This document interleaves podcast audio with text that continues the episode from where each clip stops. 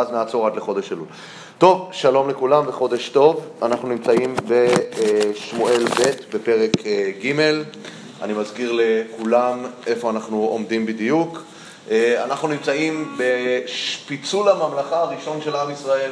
אנחנו כולנו מכירים את הפיצול הידוע הגדול בימי רחבעם בן שלמה עם ירבעם בן נבט, אבל עוד לפני כן כבר היה פיצול בתקופת המלוכה. בין אה, אה, יהודה לבין שאר אה, עם ישראל, וזה בתקופה שאנחנו מדברים עליה, אחרי ששאול נופל בגלבוע, דוד נמשך בחברון למלך על יהודה, אבל אבנר לוקח את איש בושת, הבן של שאול, והוא משתמש בו כבובה, הוא לוקח אותו, הוא מעביר אותו, ויקחהו, ויעבירהו, וימליכהו, ולאט לאט איש בושת מצליח כמובן כנציג וכסמל רשמי, כאשר המלך בפועל הוא כמובן אבנר, לשלוט על, אה, מהצפון עד אה, הדרום. כאשר אנחנו באמת קראנו, למדנו בפרק הקודם על התנגשות מאוד קשה שהייתה להם באזור גבעון בין יואב לבין אבנר. אגב, נקודה שצריך לשים לב אליה שמאוד מעניינת, על יחסי המשפחה אנחנו יודעים שיואב הוא בן דוד ראשון של מי? של דוד, נכון? נכון, יואב בן צרויה, כאשר צרויה היא אה, האחות של... של... אה, לא, של, אה, של ישי. זאת אומרת, הם בני דודים ראשונים, דוד ויואב ואבישי ועשאל.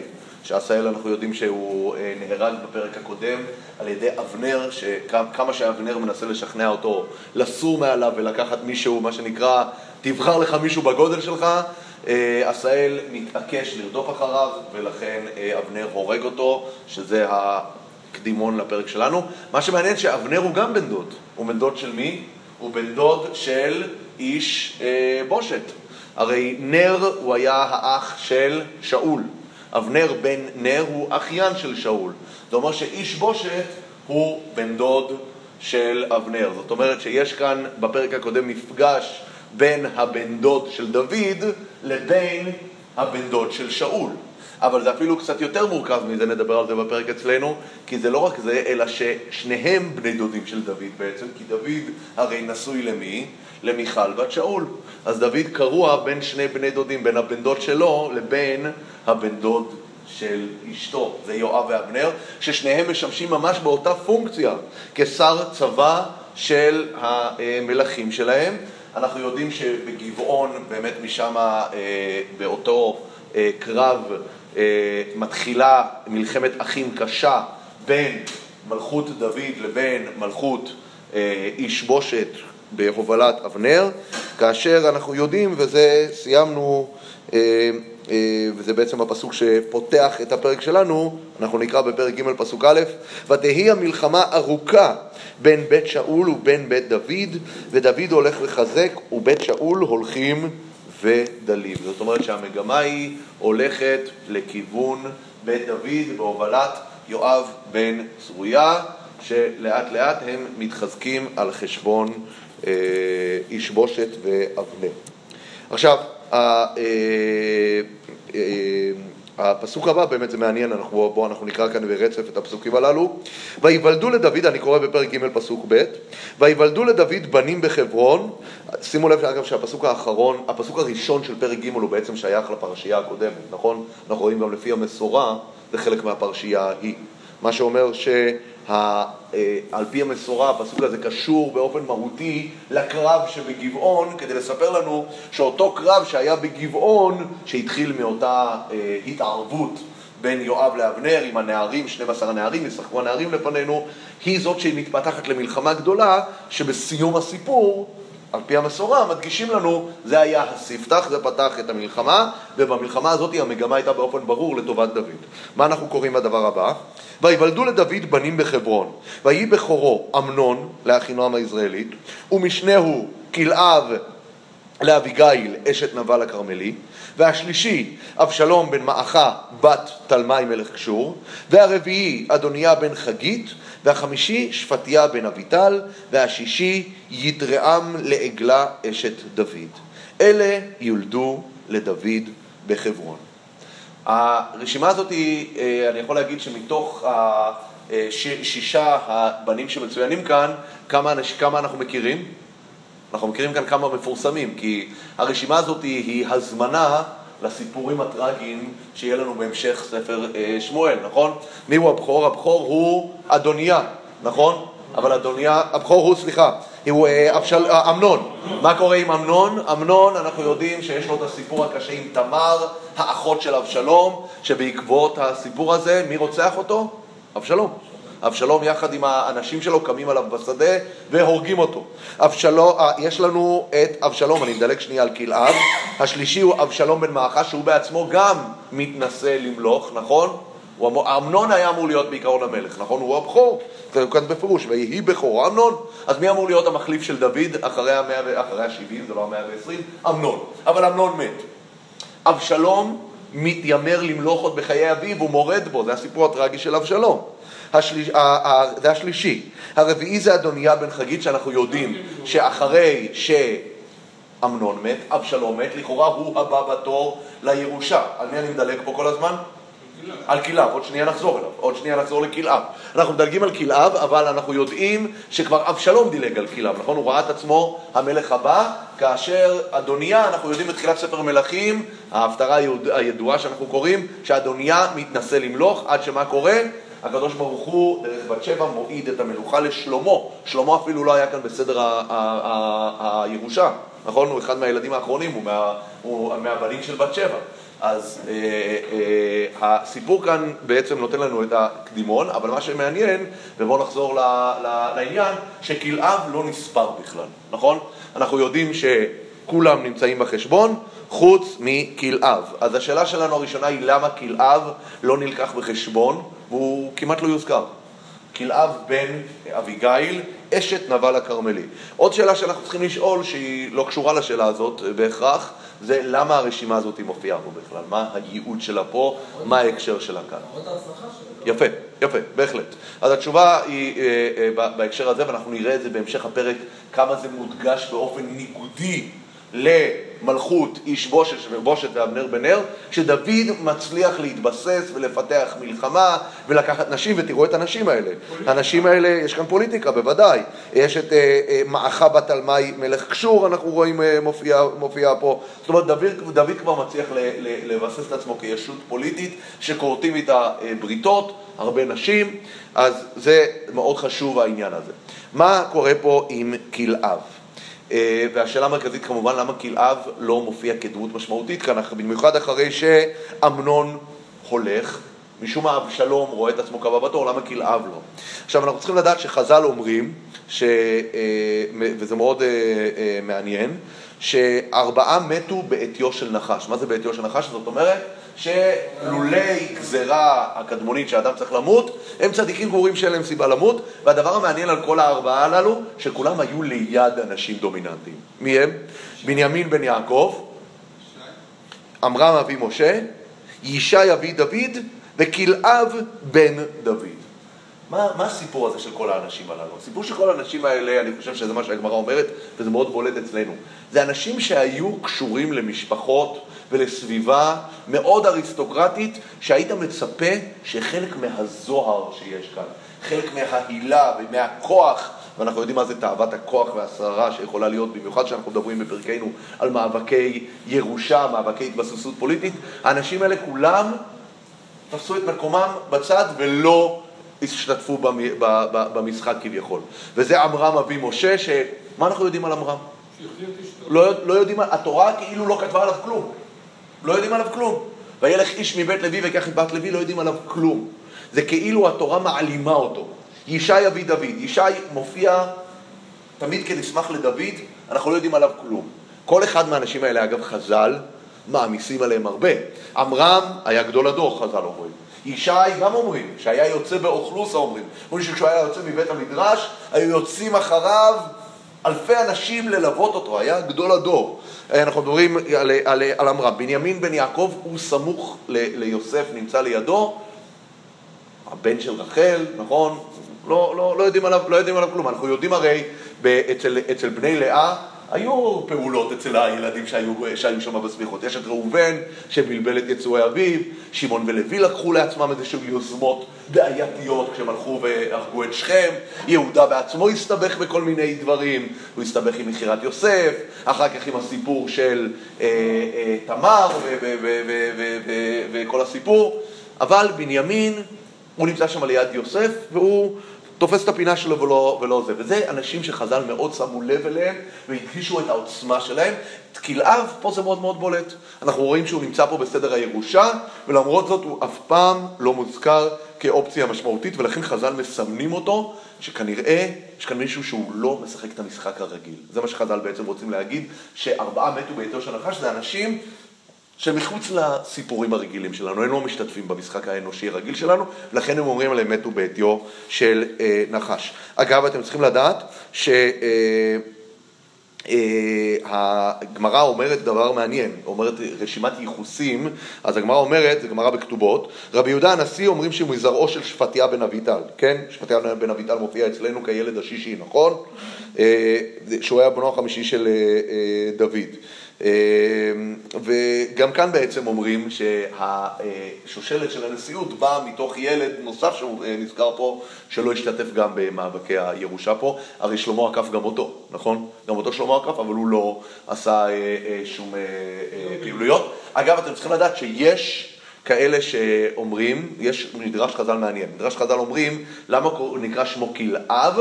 שכולו אב, כולו דומה למי לאביו, למה? לפי שהיו ליצני הדור אומרים מנבל התעברה אביגיל, נכון? אנחנו מכירים את המדרש הזה מאוד דומה על יצחק, נכון? שהיו ליצני הדור אומרים מאבימלך התעברה שרה, אותו דבר היו ליצני הדור אומרים שאביגיל, שהיא עברה מנבל לדוד, בעצם האבא האמיתי של הילד הזה הוא נבל, ולכן גם כאן צר קלסתר פניו כשל דוד, וזה כלאב כולו אב. מה שכן אתם צריכים לדעת, שיש כן, דווקא בהקשר של חז"ל פה, יש פרשנות הפוכה לגמרי, שאומרת שכלאב באמת לא היה בנו של דוד, והעובדה היא שכל פעם שהוא נזכר בצמוד לשם אמו, כתוב בן אביגיל, מה השם שלה?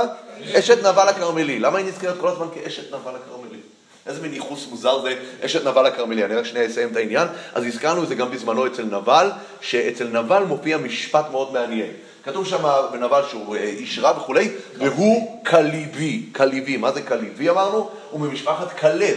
גם השם כלאב הוא מאוד נופל על המשקל, הזה, על המשקל הזה של כלב, ולכן יש שאמרו שהוא באמת לא היה בן ביולוגי של דוד, אלא הוא לקח אותו איתו כאשר אביגיל אה, ערקה ממחנה נבל למחנה דוד, הוא בא ביחד איתה ולכן הוא לא נספר, אבל עדיין מחשיבים אותו כאחד מבני דוד. אגב, זו לא הדוגמה היחידה, גם אצל תמר, תמר, אותה תמר שנפגוש בסיפור של אמנון ותמר, אנחנו יודעים שאחד מהשאלות שעולות שמה זה מדוע דוד הרשה לאמנון, כן, להתקרב בכלל לתמר. הרי היא אחותו, היא אסורה עליו, מה הסיפור שמה?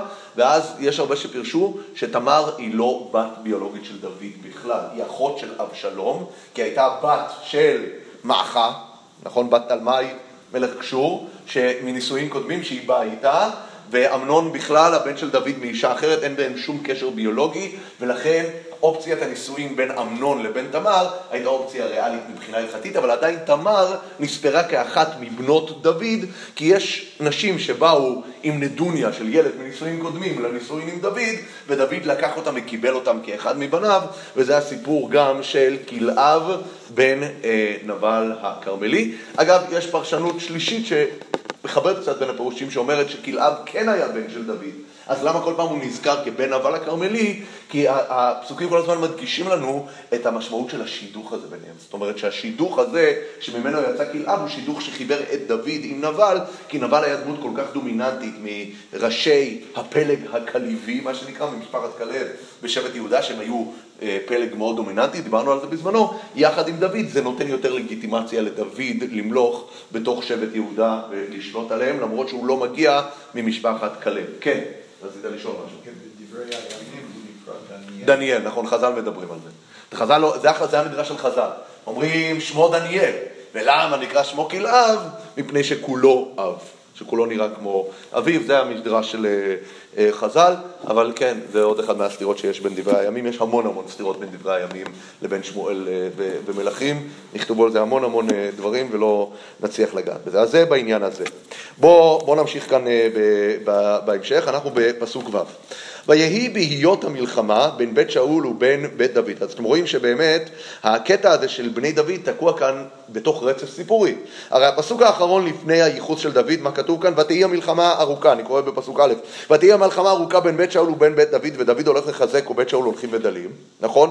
מפרטים לנו את כל השוש... את הילדים שנולדים לדוד, זה חלק מהתיאור של איך בית דוד הולך וחזק, הכוונה הוא מתבסס, ואז חוזר הפסוק בפסוק ו', ויהי בהיות המלחמה בין בית שאול ובין בית דוד, ואבנר היה מתחזק בבית שאול, אוקיי? זה מאוד חשוב כאן להבין את ההקבלה שעושים כאן. דיברנו על דוד מתחזק בפסוק, בפסוק הראשון, כאן אבנר מתחזק. זה אומר שהחיבור האמיתי או העימות האמיתי פה הוא לא בין דוד לבין איש בושת, כי אמרנו, כי איש בושת הוא בובה, הוא מריונט על חוט, כן? אלא העימות האמיתי הוא בין אבנר לבין דוד, ואם דוד מתחזק, כנגדו אבנר מתחזק בבית שאול, אוקיי? מתחזק בבית שאול הכוונה הוא יותר ויותר משתלט. וכאן אנחנו צריכים לשים לב לנקודה מאוד מאוד חשובה ועדינה שקורית הרבה פעמים. יש לפעמים סיטואציה שאנחנו, יש, זה קורה אגב נגיד בחברות, לא, יש איזושהי חברה או עמותה מאוד מאוד מוצלחת, כן? והיא רוצה לקחת איזשהו פרזנטור. מה זה פרזנטור? הרבה פעמים זה קורה נגיד גם בדירקטורים. אתה רוצה לקחת דמות שתהיה מזוהה עם העמותה. זה מאוד עוזר לה לגיוס כספים, ליחסי חוץ, אז לצורך העניין, עמותה שמתעסקת בענייני אה, אה, שלום, לוקחת את שמעון פרס, וכמובן היא גם משלמת לו כסף, כדי להשתתף בכנסים אה, ולהגיע לכל מיני דברים. העמותה היא לא של שמעון פרס, נכון? שמעון פרס, יש לו איזושהי מערכת יחסים של פרזנטור, זה מאוד מאוד מקובל, מאוד מאוד מקובל. אגב, זה סיפור אמיתי שהוא היה עושה, הוא היה לוקח אה, כספים בשביל מרכז פרס לשלום, כשהוא היה מזוהה עם כל מיני גופים אה, מסוימים. עכשיו, התפקיד שלך זה להיות פרזנטור. מה הכוונה פרזנטור? אנחנו משתמשים בך כפיגורה, יש לך את הרקורד הנכון כדי להיות מזוהה עם העמותה, אבל העמותה היא לא שלך. אתה לא מקבל בה שום החלטות, אנחנו משתמשים בך לצורך העניין כדוגמן, כפרזנטור של הדבר. בסיפור שלנו אבנר משתמש באיש בושת כפרזנטור. איש בושת הוא לא אדם שמתאים, אנחנו נראה את זה מיד, למלוכה בשום צורה ואופן. למה אבנר צריך את איש בושת? כי בסופו של דבר אבנר רוצה להגיד, הנה, המלך הלגיטימי הוא הבן של שאול והוא זה שממשיך אותו. אבל מאחורי הקלעים אני מנהל את העניינים ואני משתמש בו כפרזנטור בלבד כדי לקבל את הלגיטימציה. איפה מתעוררת הבעיה? ואנחנו נראה את זה מיד, כשהפרזנטור הזה מחליט שהוא מחליט, שהוא מחליט, מחליט שהוא מחליט, הוא פתאום מאבד את מקומו והוא לא מבין שתפקידו בסך הכל לשבת על הכיסא של המלך, לחייך ולעשות את מה שנשיא המדינה עושה, שזה אומר מה? להשתתף בטקסים. על חוץ מלהשתתף בטקסים, איש בושת לא נדרש לעשות כלום. אבל פתאום איש בושת מחליט אה, אני רוצה קצת יותר מזה, האגו שלי לא נותן לי שבעצם אבנר הוא זה שמנהל את העניינים פה. אז מה קורה? ולשאול, מה זה? מה האג'נדה של אבנר? אבנר התחיל. אבנר, מה האג'נדה שלו? אז צריך לדעת, אבנר, אחד מהשאלות שאנחנו מאוד אוהבים לשאול, בסופו של דבר, ונשאל את זה בסוף הפרק, אבנר צדיק או רשע? אז זה מורכב. כי הפן הזה אצל אבנר הוא פן בעייתי. בסופו של דבר חז"ל אומרים שאבנר עיכב חז"ל שמים את האצבע כנגדו ומאשימים אותו, עיכב את האחדות בעם ישראל שבע שנים. למה? כי אם אבנר לא היה נעמד מאחורי איש בושת, לא היה לו סיכוי מול דוד. איש בושת ודוד זה לא, זה לא כוחות, אוקיי? אבנר זה שמעכב בזה, והוא, והוא זה שמשתמש. מה האינטרס שלו? האינטרס של אנשים ששולטים. את לא, קודם כל, כנראה שכן, כנראה שכן, לשמור את המלוכה בבית בנימין. יכול להיות שהיה לו מחשבה שאומנם אה, איש בושת לא מתאים, אבל אולי נצליח לחכות ולהעמיד עוד מישהו. ומה זה? נאמנות זה לא רק שיטות. כן, קודם כל, זה, אני אומר, גם, יש כאן גם נקודה שיכול להיות שאבנר נאמן באמת לשאול, ואבנר יודע שהדבר הכי נכון איך לשמר את מלכות שאול באופן הזה, זה שאיש בושת לא מתאים, אבל נשתמש בו כפרצוף יפה של המלוכה, ולא יותר מזה. אבל מצד שני, הוא, הוא, הוא התחיל ללכלך אבנר, שלקח את... או, רגע, רגע, אתה הורס לנו את המתח, נכון. אתה התחלת להגיד נכון, עכשיו... האם, עכשיו, אין, ספק. אנחנו, אנחנו דנו אותו קצת לכף זכות, אבל אין ספק שהיה מעורב כאן גם את העניין שהוא ראה בעצמו סוג של מלך. איך זה בא לידי ביטוי? מיד אנחנו נראה, זה הקטע הבא שקורה פה. ויקח, אנחנו רואים, ואבנר היה מתחזק בבית שאול, ולשאול פילגש, ושמה רצפה בת איה. את רצפה בת איה הזאת אנחנו נפגוש עוד בסוף הספר בסיפור טרגי מאוד, שכן, עם בני שאול שנהרגו על ידי הגבעונים. ושמה רצפה בת איה, ויאמר אל אבנר, מדוע באת אל פילגש אבי? ואיחר לאבנר מאוד על דברי איש בושת, ויאמר, הראש כלב אנוכי, אשר ליהודה היום אעשה חסד עם בית שאול, אביך אל אחיו ואל מרעהו, ולא המציתיך ביד דוד, ותפקוד עלי עוון האישה היום, כן? מה הוא אומר לו? הוא אומר לו, האיש בושת בא אליו בטענה, ויש כאן דבר מאוד מהותי, שאישה של מלך, מותר לה להיות אחרי שהמלך מת, רק עם מלך אחר. אה, ואחד מהצורות, איך שאנשים מראים שהם נכנסו לתוך תפקיד של מלך, זה שהם לוקחים את נשותיו. אנחנו יודעים אצל אבשלום, אותו סיפור בדיוק. כאשר אבשלום מורד בדוד, הוא לוקח את פילגשי דוד, פילגשי אביו, כן, ואחרי זה, הוא דואג שאגב שכל העם יראו את זה. אה, ושהוא נכנס איתם לאוהל, אחרי שדוד חוזר הוא באמת שם אותם בצד, כי אה, כבר הוא לא, לא יכול לחזור אליו, אבל זו סיטואציה שמאוד חוזרת על עצמה הדבר הזה. אה, אגב, הסיטואציה חוזרת עם אדוניה, אותה אדוניה שפגשנו לפני מספר פסוקים, מתי שלמה מוציא אותו להורג? שלמה הרי הוא זה שבסופו של דבר ממשיך את מלכות אביו, ואדוניה מודח למרות הניסיון הכושל להמליך אותו. אז אדוניה יושב בצד, אבל אז מה קורה? אדוניה מבקש משאול, משלמה, תן לי את אבישג לאישה. ממש כמו אותו סיטואציה שפה. אבישג היא הפילגה של מי? של דוד. כאן אבנר לקח את מי? את הפילגה של שאול. ושם שלמה מבין, אם הוא מבקש את הפילגה של אבי, זאת אומרת שהוא רוצה את המלכות, ולכן שלמה מזהה בו את האיום ומוציא אותו להורג. גם כאן זה אותו סיפור. אגב, יש שיאמרו שזה גם הסיפור אצל ראובן. אם נלמד את ראובן כפשוטו של מקרא, שהוא שכב את, אה, אה, פיל, את פילגש אביו, את בלהה פילגש אביו, הכוונה היא שהוא בעצם סוג של מרידה, שהוא כבר בחיי אביו נכנס לתוך נעליו. זה, זה, זה סוג של אה, הסתכלות על הדבר הזה. עכשיו, האם אבנר עשה מעשה אה, בסדר או לא בסדר שהוא לקח את אה, רצפה בת איה? יכול להיות שזה לא בסדר, הרי כמו שאמרנו, המקום שלך הוא מקסימום כעוצר, הכוונה היא שמחזיק את המלוכה בשביל מישהו בא, מישהו אחר, אבל אנחנו רואים פה, כמו שהדגיש כאן אה, רב זאב היטב, שהוא רואה בעצמו סוג של מלך, ועובדה שהוא לוקח את פילגש המלך, וכאן איש בושת קצת נעלב. איש בוש קצת נעלב, כי באיזשהו מקום אבנר גם פוגע לו במשחק. כי אם הוא לוקח את פלגש אביו, אז הוא, הוא גם פוגע בייצוגיות ובסמליות של איש בושת כמלך, שלמרות שאמרנו שהוא מלך חסר סמכות לגמרי, הוא רק פרצוף יפה שיש לו את הדם הנכון בהקשר הזה, אבל כאן הוא בא לאבנר בטענות. כשהוא בא לאבנר בטענות, חמתו של אבנר בוערת, והוא אומר לו, האיש, הראש כלב אנוכי, הכוונה היא, מה הכוונה ראש כלב אנוכי? מה, אני פראייר שלך? הרי, וכאן הוא אומר משפטים מאוד מאוד אה, חשובים להקשיב כאן לאוזן, כי זה מראה לנו מה שהוא יודע.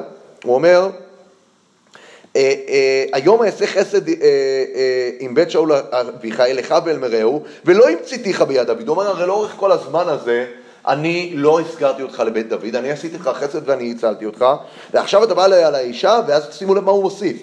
כה יעשה אלוהים לאבנר וכה יוסיף לו, כי כאשר נשבע השם לדוד, כי כן אעשה לו.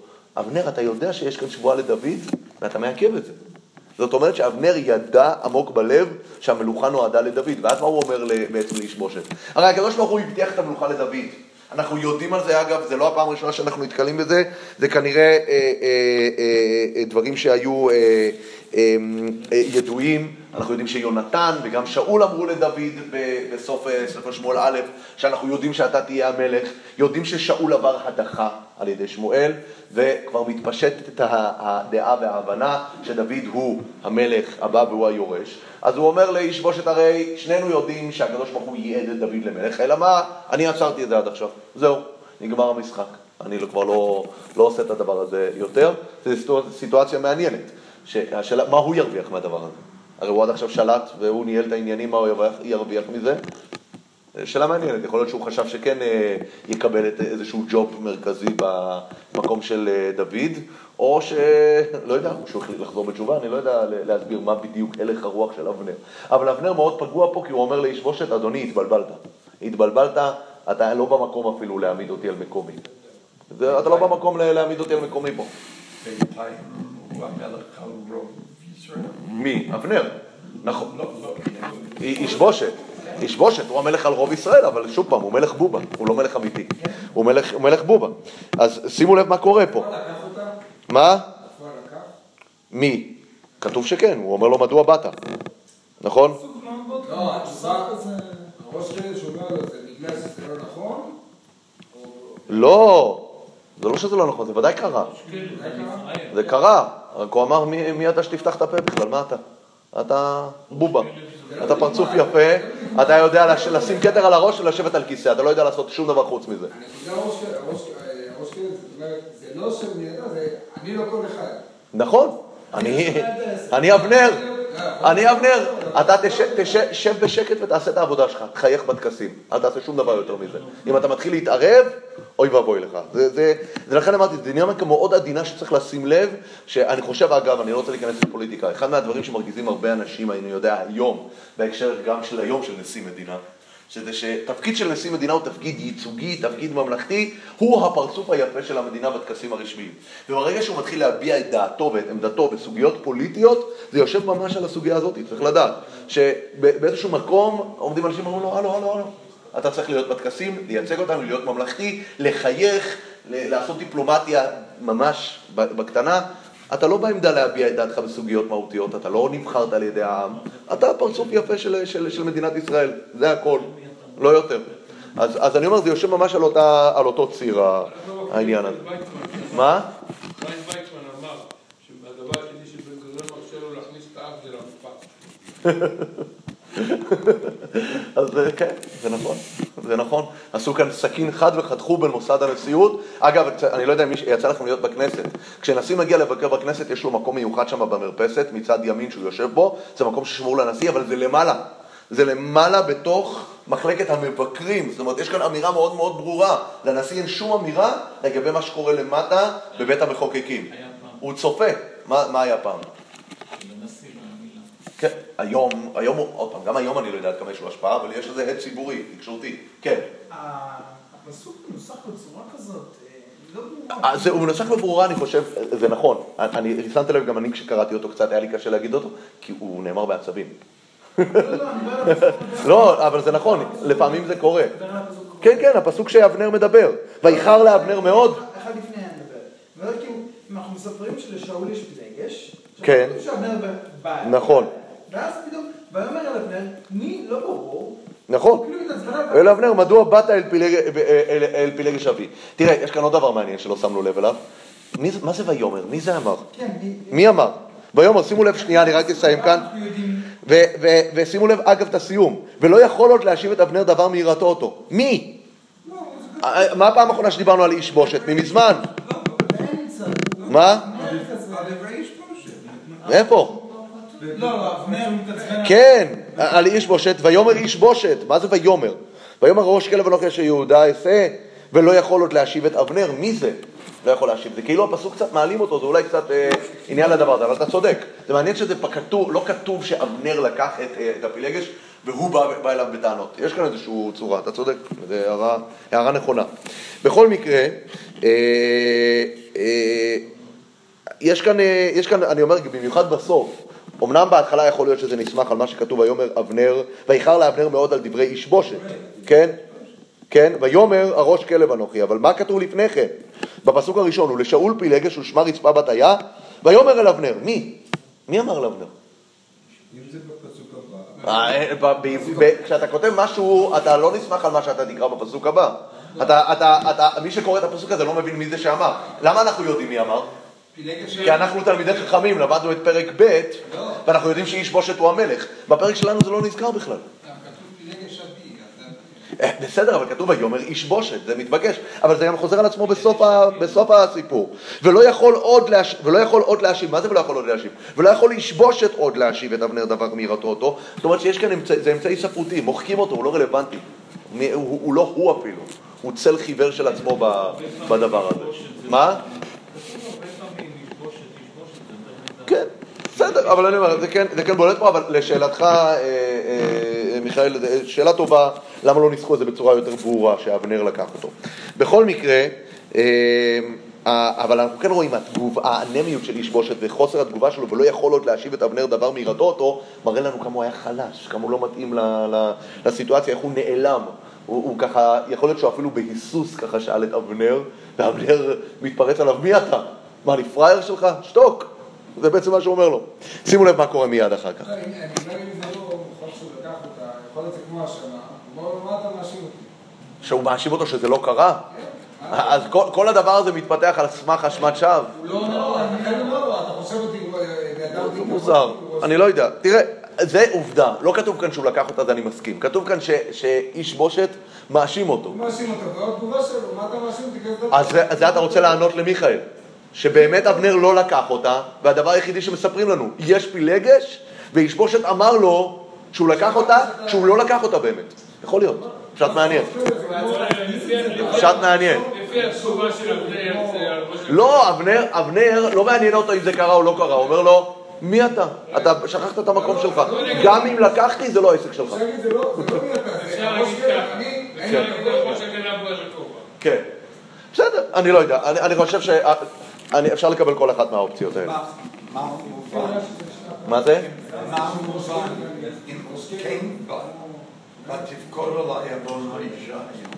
ויפקוד, תפקוד, אז זה אני אומר, אחד מהשתיים, תפקוד עליי עוון האישה, זאת אומרת שאני אומר, תפקוד עליי, הכוונה היא זה לא קרה באמת, אתה סתם מפיל עליי משהו, או שזה קרה באמת, אבל מי אתה? תשתוק, זה לא, גם אם זה קרה באמת, זה לא עסק שלך. אז אני לא יודע, אני לא יודע להכריע פה, מעניין לבדוק כאן, אני לא בדקתי פה במפרשים על זה, שווה לבדוק. כן, אחרון. התגובה שלו בלשון, זה לא תופעה על מי אתה, זה מה אני, אני לא ככה וככה. נכון. אני לא, אני, הכוונה? קורא למישהו, אני לא אומר מה אני, אני לא אומר מה הוא. אוקיי. אתה כלום. לא לא שאני לא ראש גבר. כן, בסדר, אתה אומר, אני לא פראייר שלך, מי אתה שתדבר אליי בכלל ככה? בסדר, אני לא יודע. בסדר, בוא נמשיך. פסוק י"ב: וישלח אבנר מלאכים אל דוד תחתיו לאמור, למי ארץ? תראו איזה ביטוי, מה זה למי ארץ? מה הפירוש של ה... שזה- מי הבעל הבית? מה הכוונה? מה אתה שואל אותו מי הבעל הבית? כי ברור כאן שמי ה... שכרגע אתה הבעל הבית, נכון? אני בא ואומר לך, בוא, כאילו בוא נחליט בינינו מי הבוס, כי כרגע אנחנו הבוסים. אז מה הוא שולח? הוא שולח לו למי ארץ? לאמור, קרתה בריתך איתי, והנה ידי עמך להסב אליך את כל ישראל. אבל אני חושב שהביטוי הזה למי ארץ הוא, הוא ביטוי עוצמתי מאוד. זה כאילו ברור שאבנר בא ואומר לדוד, זו שאלה רטורית. למי ארץ? הרי ברור. לי. אני אבנר, אני שולט כאן, נכון? למי הארץ? ואם זה שלי, אני יכול להעביר את זה גם אליך, בקלי קלות, נכון? אז בעצם מה הוא אומר גם לדוד? אני הכתובת שלך למשא ומתן, לא אף אחד אחר, דוד. אתה חייב להבין את זה, ודוד מבין את זה מעולה, שאיש בושת הוא בסך הכל בובה, הוא לא הכתובת בכלל לשום דבר. אנחנו נראה איפה איש בושת הוא כן הכתובת. בוא, בוא נמשיך. ויאמר, טוב, אני אכרות איתך ברית, אך דבר אחד אנוכי שואל מאיתך לאמור, לא תראה את פניי כי אם לפני אביאך את מיכל בת שאול, בבואך לראות את פניי. אומר דוד, אתה יכול, אם אתה רוצה לקרות ברית, הכל טוב ויפה. דבר ראשון, אני דורש את אשתי, את מיכל, בחזרה. אבל דוד לא מסתפק בזה, שימו לב. דוד מוסיף ושולח למי? גם לאיש בושת. מה הוא שולח לאיש בושת? וישלח דוד מלאכים אל איש בושת בן שאול לאמור, תנה את אשתי את מיכל אשר הרסת לי במאה עורלות פלישתים. וישלח איש בושת ויקחיה מעם איש מעם פלטיאל בן ליש. בוא שנייה לפני שנתקדם לדבר הבא. למה דוד שולח פעמיים? למה הוא שולח פעמיים גם לאיש בושת, גם בהתחלה לאבנר וגם לאיש בושת? מה, מה, מה הסיפור פה? Hmm? צריך להבין שכשדוד דוד מבקש... כש... לא, דוד יודע היטב מי הבוס לדעתי, אין לו כאן ספק, הרי זה מה שהוא אמר לאבנר. אבנר אמר לו למי ארץ, דוד אמר ברור, לא כתוב כאן. זה כאילו אבנר שואל כאן, מי הגבר? וכל הקהל צריך לענות לו, אבנר, אבנר, כן? זה כזה כיפק ה' אה, של כל הציבור. אז כשאומר למי הארץ, ברור מה התשובה. על הארץ, הארץ של מי? של אבנר, ולכן כל החלטה שתיפול כאן, החלטה פוליטית, היא תעבור דרך מי? דרך אבנר. זה אני לא חושב שיש לדוד ספק מי הכתובת. החתימה. שנייה, שנייה, או, אני חושב, תשימו לב, כדי שמיכל תחזור לדוד, יש כאן שני אינטרסים למה מיכל צריכה לחזור לדוד. אינטרס א', כי היא שלו. כי היא שלו. מה, מה הכוונה? אינטרס ב', גם אם היא לא שלו, הוא צריך אותה בשביל הלגיטימציה שלו למלכות. למה? כי הרי מה הוא הולך לעשות עכשיו? הוא רוצה למצב את עצמו כיורש של שאול, שהולך לקחת את הארץ שהיא של מי? של בית שאול, נכון? להיכנס לנעליים של איש בושת. איך הוא יכול להיכנס לנעליים האלה? רק בתור מה? בתור חתן של המלך הקודם. אז שימו לב, שני המישורים של הבקשה הזאת מתנהלים באמת מול שני אנשים שונים. שנייה. כשהוא מדבר עם אבנר, על מה הוא מדבר? הוא מדבר דיפלומטיה. אז שימו לב שזה ממש בולט. בולט, שימו לב, יפה. כשהוא אומר לאבנר, מה הוא אומר? לא תראה את פניי כי אם לפני אביך את מיכל בת שאול. מה הפונקציה שמיכל ממלאת פה? היא הבת של שאול, היא הבת של מה? של המלך הקודם, שאני הולך לרשת אותו. אז את זה הוא מדבר עם מי? עם אבנר. שימו לב מה הוא אומר לאיש בושת. וישלח דוד מלאכים אל בן שאול לאמור, תנה את אשתי, את מיכל, אשר הרסתי לי במאה עולות פלישתים. מה הוא אומר לו? אתה אח שלה, נכון? אתה הגיס שלי. אתה הגיס שלי, אתה ערב לחובות של המשפחה. אני עשיתי כאן עסק, סגרתי דיל מול משפחת שאול, שהדיל הזה קוראים לו שטחים תמורת שלום, לא שטחים תמורת שלום, אישה תמורת עורלות, ככה זה, ככה זה היה, נכון? אישה תמורת עורלות, אתה מחויב בעסק ובדיל הזה שאני חתמתי עם אביך, והיא אשתי על פי דין, ואתה מחויב. אז כשהוא פונה לאיש בושת, הוא לא פונה אליו כאן בכלל כמנהיג, הוא לא פונה אליו כמנהיג, אלא הוא פונה אליו בתור מה? פונה אליו בתור בן משפחה שחייב לקיים כאן את תנאי העסקה שחתמנו ביניהם, אוקיי? אז צריך לשים לב לזה. כשזה נוגע למישור הדיפלומטי, הוא מדבר עם אבנר. ובאמת, וזה, וזה מה שמעניין פה, שעד עכשיו מיכל לא הייתה אצל דוד. למה היא לא הייתה אצל דוד? אתם זוכרים? הרי כשדוד, דוד הרי, זה אחד מהסיפורים הטראגיים שדיברנו, שכשמיכל ניצבת בתווך בין דוד לבין שאול, יש כאן משולש יחסים מאוד בעייתי. מיכל אוהבת את שאול, את דוד, היא אוהבת את דוד, חד וחלק. אמרנו, זו האישה היחידה במקרא שכתוב עליה שהיא אוהבת את בעלה. מדהים. פעם יחידה במקרא שכתוב שאישה אוהבת את בעלה, זה מיכל ודוד. אף פעם לא כתוב את זה. צריך להגיד את זה. שנייה, עכשיו, דוד, לא כתוב אף פעם שהוא אוהב את מיכל. אפילו לא פעם אחת. מה זה? לא. יפה, יפה, בגלל זה היא הצילה אותו. עכשיו מצד שני, שימו לב למה דוד רוצה אותה, זה מודגש שם שלוש פעמים כשלמדנו את זה, הדגשנו את זה, כי היא הבת של שאול. הוא כל הזמן אומר, להתחתן במלך, להתחתן במלך, בזאת התחתן במלך. דוד לוקח אותה כחלק ממה? מהתוכנית שלו להתחבר למשפחת המלוכה. נכון, הוא אמור להיות המלך הבא, חלק מהתוכנית האסטרטגית שלו להיכנס למשפחת המלוכה. למה שאול רוצה את דוד, אמרנו? הוא אומר, אה, הוא רוצה את מיכל?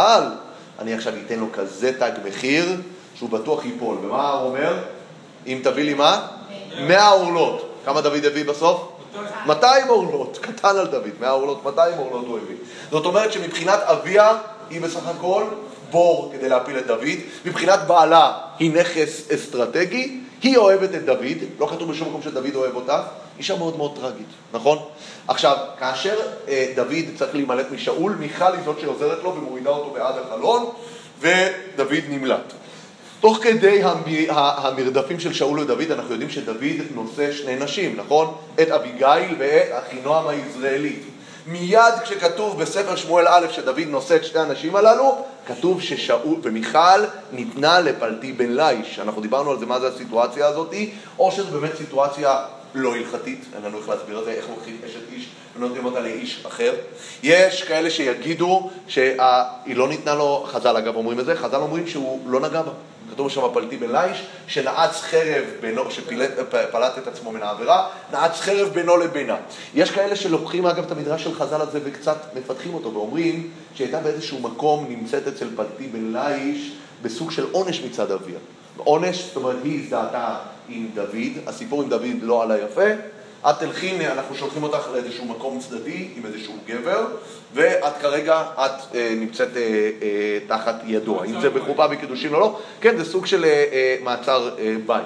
מה שקורה במהלך השנים האלה שנמצאת אצלו, מתפתחת ביניהם מערכת יחסים ארוכה. היא משהו כמו 7, 8, 9 שנים נמצאת אצלו, ומתפתחת ביניהם מערכת יחסים של אמון, של אהבה, שאנחנו נקרא עליה באמת בפרק הבא. אבל שאול, גם חלק מהעניין הזה, שברגע שדוד לוקח נשים אחרות, הפסוק מיד כותב שמה ביחד, בשמואל א', בואו נמצא את זה, שזה בסוף הפרשה של אה, נבל הכרמלי, נכון? אה, הנה אני קורא את זה בסוף פרק כ"ה. ואת אחינועם לקח דוד מישראל, ותהיינה גם שניהם לו לנשים, ושאול נתן את מיכל ביתו, אשת דוד, לפלטי בן ליש אשר מגלים. זאת אומרת, שאול אומר, עד כמה שאתה לוקח לך נשים אחרות, אני גם את מיכל הולך כאן ומרחיק אותה ממך, היא כבר לא רלוונטית אה, עבורך. וכאן אה, דוד, הרלוונטיות שלה מתעוררת שוב פעם, אבל גם כאן אני לא חושב שאפילו לרגע אחד דוד מצהיר שהוא אוהב אותה ולכן הוא רוצה אותה. הוא, דורש אותה או בתור נכס אסטרטגי או בתור שהיא שלו, היא שלו. הרסתי לי במעולות פלישתים, עובדה, הוא אומר, יש לי שטר מכר, תביא לי את מה שמגיע לי. אין כאן רומנטיקה באמירה הזאת, תביא לי, ועצם זה שאיש בושת משתף איתו פעולה, והוא זה שהולך לעשות את זה, נכון? הרי אמרנו, מול אבנר דוד מנהל את כל המשא ומתן הזה בין שני המנהיגים, נכון? טראמפ, קים ג'ונג און, אז גם כאן יש כאן מפגש בין מנהיגים, דוד ואבנר. איש בושת הוא בסך הכל לא רלוונטי, עד כדי כך לא רלוונטי, שכשדוד מציג את הדרישה והוא פונה לאיש בושת, מי בסופו של דבר הולך ומביא לו אותה? ומה זה מביא לו אותה? הוא בעצם מוסר את המלכות לדוד כשהוא עושה את זה. איש בושת. איש בושת הוא זה שילך ויביא אותה. נכון? שימו לב אה, עד כמה, אה, עד כמה האיש חלש, עד כמה האיש חלש, נכון? הוא המלך, ועד עכשיו הרי לא מס... היא לא הייתה אצל דוד באינטרס. אינטרס של בית שאול היה שמיכל לא תהיה אצל דוד, נכון? ככה לא יהיה לו את הלגיטימציה להג... להגדיר את עצמו כממשיך, כקשור למלוכה, וכאן איש בושת במו ידיו הולך ומוסר, ומוסר, ומוסר לו אותה, כשדוד אפילו, אני אומר, לא מנהל מולו את המשא ומתן הדיפלומטי, אלא הוא בא אליו, אתה חייב לי, תביא, והוא יודע שהוא לא יכול לסרב עכשיו לדוד. כן? עד, אם דוד לפני שנתיים היה אומר את זה לאיש בושת, מה היה אומר לו? פייג, מי אתה בכלל? אתה בא ממני בדרישות? אתה כלום. לא סוף סוף איש בושת עושה משהו. הוא חייב לבחור בין אבנר אז הוא, מבין, יכול להיות שהוא צריך לעשות כאן משהו. אנחנו נלמד בהמשך מה, קורה עם איש בושת באמת אחרי האיחוד של המלוכה. אבל בואו נמשיך. וילך, ושימו לב מה קורה פה, וילך איתה אישה, הלוך ובכו אחריה עד בחורים, כן? ויאמר אליו אבנר, לך שוב וישוב. מה אבנר? שימו לב, אבנר, לפני כן הרי כתוב וישלח איש בושת ויקחיה, נכון? אז כאילו איש בושת עושה את מה? איש בושת עושה את העבודה המלוכלכת. הוא זה שצריך להוציא אותה מאיפה מבעלה הקודם. אבל במעמד המסירה שלה לדוד, מי נמצא שם? זה אבנר, נכון? וכשאבנר יודע שדוד עוד מעט מתקרב, הוא אומר לאיש הזה, יאללה, הביתה, תפסיק לבכות, נגב את הדמעות שלך ועוף מפה. בעצם, זה בעצם מה שהוא אומר לו. עכשיו, השאלה היא... מה זה? לא, לא, אין ספק שהתפתח ביניהם קשר רגשי עמוק. ולכן פלטי בן ליש בוכה, ויש כאן אה, אה, סיטואציה קשה מאוד. הפסוק כאן לא חוסך מאיתנו את הסיטואציה הקשה הזאת של מיכל, האישה המסכנה הזאת, שהיא ככלי משחק בידי אביה. וגם אצל דוד אנחנו לא רואים שהיא זוכה לאהבה שהיא נותנת כנגדו. אנחנו נלמד בפרק אה, ה', בפרק ה' בהמשך, את הפיצוץ הסופי שיש בינה לבין אה, דוד, בסיפור של העלאת אהרון מירושלים. מיכל ודוד זה מערכת יחסים שלא עלתה יפה, אין ספק. היא לא עלתה יפה והייתה טרגית מאוד, והיא סיימה עם, עם זה שלא היה לה ילדים עד יום מותה. מיכל היא סיפור, סיפור, זה סיפור טרגי לגמרי. אבל חלק מהקטע הטרגי שלה זה שאחרי שהיא אהבה את דוד, וחוותה אהבה נאכזבת, והיא הייתה בסופו של דבר כלואה אצל פלטי בן ליש הזה, היא בסופו של דבר מתאהבת בפלטי בן ליש, ויש שם, אה, אני לא יודע אם היא מתאהבת בו, אבל ודאי שהוא מתאהב בה. הוא אוהב אותה, שכשלוקחים אותה ממנו, הוא הולך אחריה, הלוך הוא בכו, הוא הולך ובוכה. אגב, זה מאוד מעניין שיש אה, פסוקים מאוד מאוד דומים על, אה, אה, אה, איך קוראים לזה? על שמעי בן גרה. שימו לב, בואו נפתח בפרק ט"ז פסוק ה'. פרק ט"ז פסוק ה' זה כשדוד בורח מהעיר ירושלים, באחד מהשלבים הכי קשים בחייו, כשהבן שלו בעצם מדיח אותו מהמלוכה, אבשלום. והוא יוצא מירושלים, פרק ט"ז, פסוק, אה, פסוק ה', כן? ובא המלך דוד עד בחורים. מה קרה בבחורים? בחורים זה אותו מקום שמה? שאליו הגיע פלטי בן ליש יחד עם מיכל. מה כתוב שמה? והנה משם איש יוצא ממשפחת בית שאול ושמו שמעי בן גרה, יוצא, יצוא ומקלל, כן? ויסכל באבנים את דוד ואת כל עבדי המלך דוד ואת כל העם ואת כל הגיבורים מימינו ומשמאלו וכה אמר שמעי בקללו צא צא איש הדמים ואיש הבליעל אז גם חז"ל מקשרים בין שני הדברים שבעצם שם דוד סופג באמת מזיונות עצומים מישהו ממשפחת שאול מנצל את זמן, זמן החולשה הזה של דוד שהוא מגורש מהעיר, נרדף אחרי בנו יחידו, בנו האהוב אבשלום והוא הולך, ומה הוא עושה? הוא, גם הביטוי הזה, יוצא יצור ומקלל, כן? יוצא יצור ומקלל, וכאן זה, מה, מה כתוב, מה הביטוי שכתוב על אה, פלטי? מה כתוב על, אה, על אה, פלטי? הלוך ובכו אחריה, כן, הלוך ובכו, יצא, יוצא יצור ומקלל, וזה עד בחורים. אז זה, זה, זה, זה ממש קורה באותו מקום בסיטואציה דומה, ששם דוד באמת כאילו גרם לסמל כל כך עצום לפלטי בן ליש, וכאן באותו מקום, שזה בחורים, הוא אה, מקבל את המידה אה, כנגד אה, מידה של הדבר הזה. מה? כן, זה, זה בעצם תמונה שמשלימה. אגב, אה, אה, פלטי בן איש בוכה, האם מיכל בוכה? לא. לא כתוב פה, אני לא יודע. היא, אני חושב ש... אלא אם כן נגיד שהיא עדיין מאוהבת בדוד, או שהיא כבר הופכת במצב הזה, היא כלי משחק, היא כבר, היא כלי משחק בידי, שימו לב כמה גברים, שאול, דוד, אבנר, איש בושת, פלטי בן ליש, היא כבר הפכה יכולת לאדישה, אני לא יודע מה להגיד בשלב הזה. אה, זה כאילו, יש גבול... יש גבול... בחורים. יש כאן יותר מדי בחורים בשטח. יפה. טוב. היא הולכת, היא לא הולכת להיות מלכה, אנחנו נראה שבזה אחד מהסיפורים המשלימים, נכון, עכשיו היא הולכת להיות מלכה, אבל איזה מין מלכה היא הולכת להיות? היא הולכת להיות אה, בסופו של דבר עוד סוג של סמל, היא הולכת להיות באיזשהו מובן מה שאח שלה היה בשביל אבנר, מה אח שלה היה בשביל אבנר איש בושת? פנים יפות ודם נכון. זה מה שהולך להיות באיזשהו מקום לדוד, ויותר מזה אנחנו יודעים שבפרק ה', כשדוד יעלה את ארון השם לירושלים, והוא ירקד ויפזז לפניו, מה היא אומרת לו? מה אתה משתולל פה כמו איזה אחד העם? היא אומרת לו, אני מלכה, אני אריסטוקרטית, אני מגיע מבית שאול, ואתה מתנהג כמו איזה, כמו איזה פרחח, ושם דוד, מה עושה? מכניס לה מילים אכזריות מאוד. אנחנו נחזור לזה כשאנחנו נקרא את זה. דוד אומר, דוד, אה, אה, אה, אומר לה, ויאמר דוד אל מיכל, לפני השם אשר בחר בי מאביך ומכל ביתו לצוות אותי נגיד על עם השם על ישראל ושיחקתי לפני השם, כן, השם בחר בי ולכן מולו אני מוכן לרקוד ולהתבזות.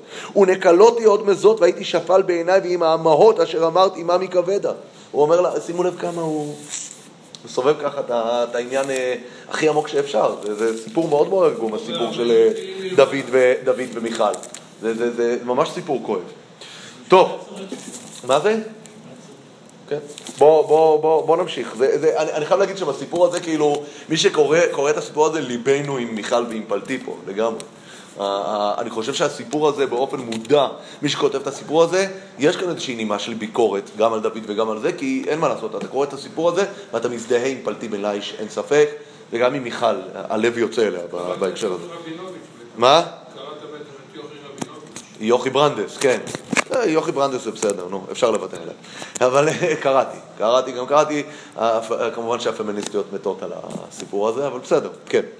וילך איתה אישה, אנחנו קראנו את זה, ויאמר אליו שוב וישוב, ודבר אבנר היה עם זקני ישראל לאמור. הנה, סיימנו את העסקה ושימו לב, אחרי פרץ הרגשות העצום שיש במעמד המכונן הזה, לאן אבנר הולך?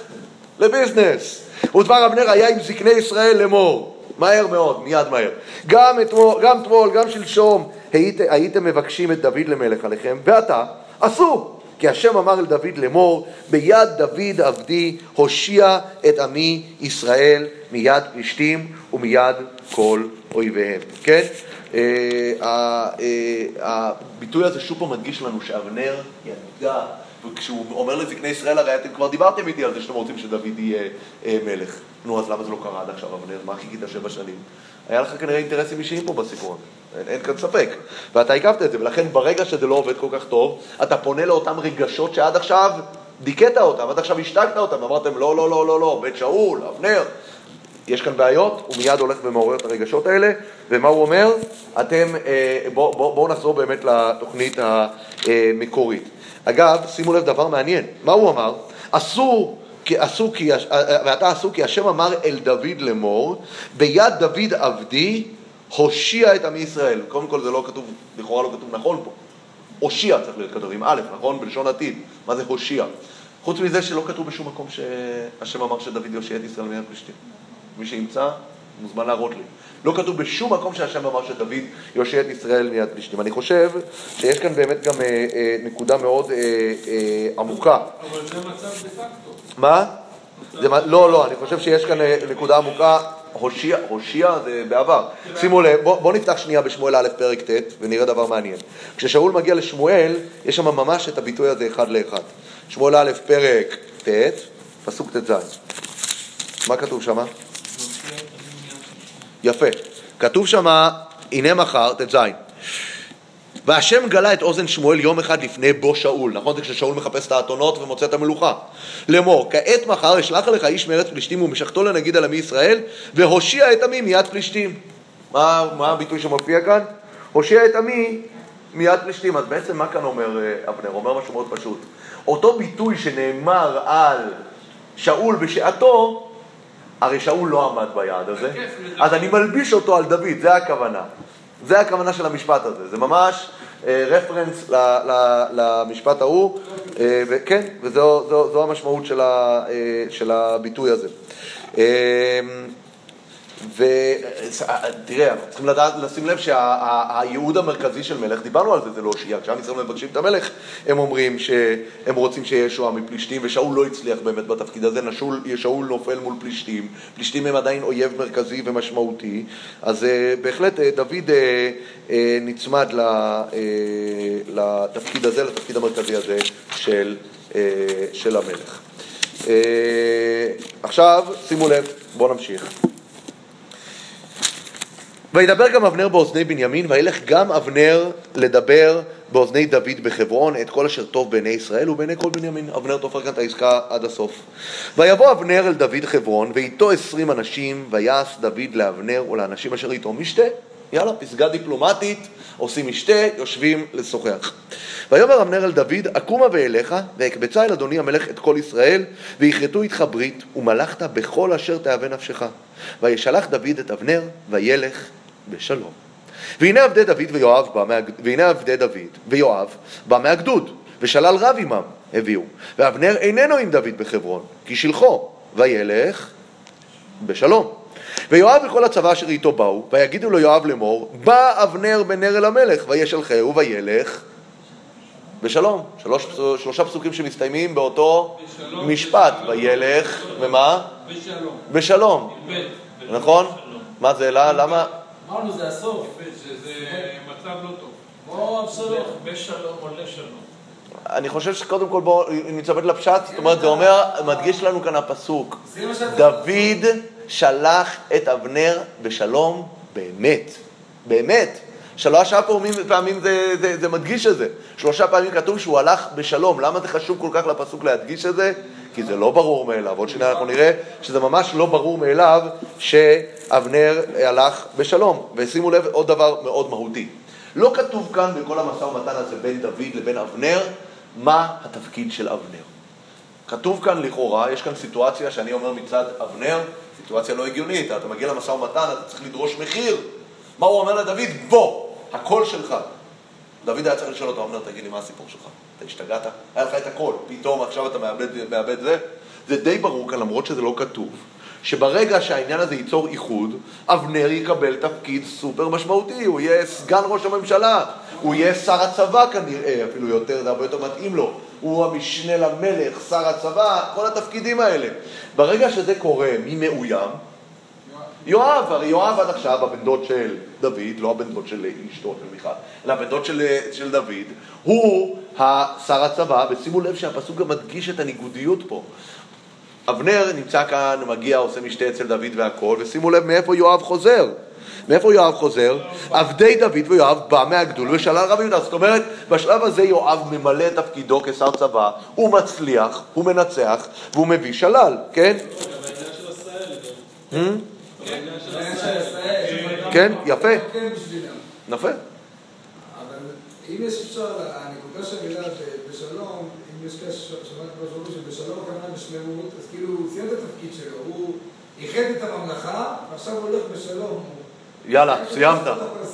לא, אנחנו נראה, אנחנו נראה. המוות של אבנר כאן, אני אומר, הפרק הזה באופן כללי הוא פרק טרגי, אבל המוות של אבנר הוא מוות טרגי, שאנחנו לא נספיק את זה היום, אבל יש קינה שלמה של דוד על הסיפור הזה של אבנר.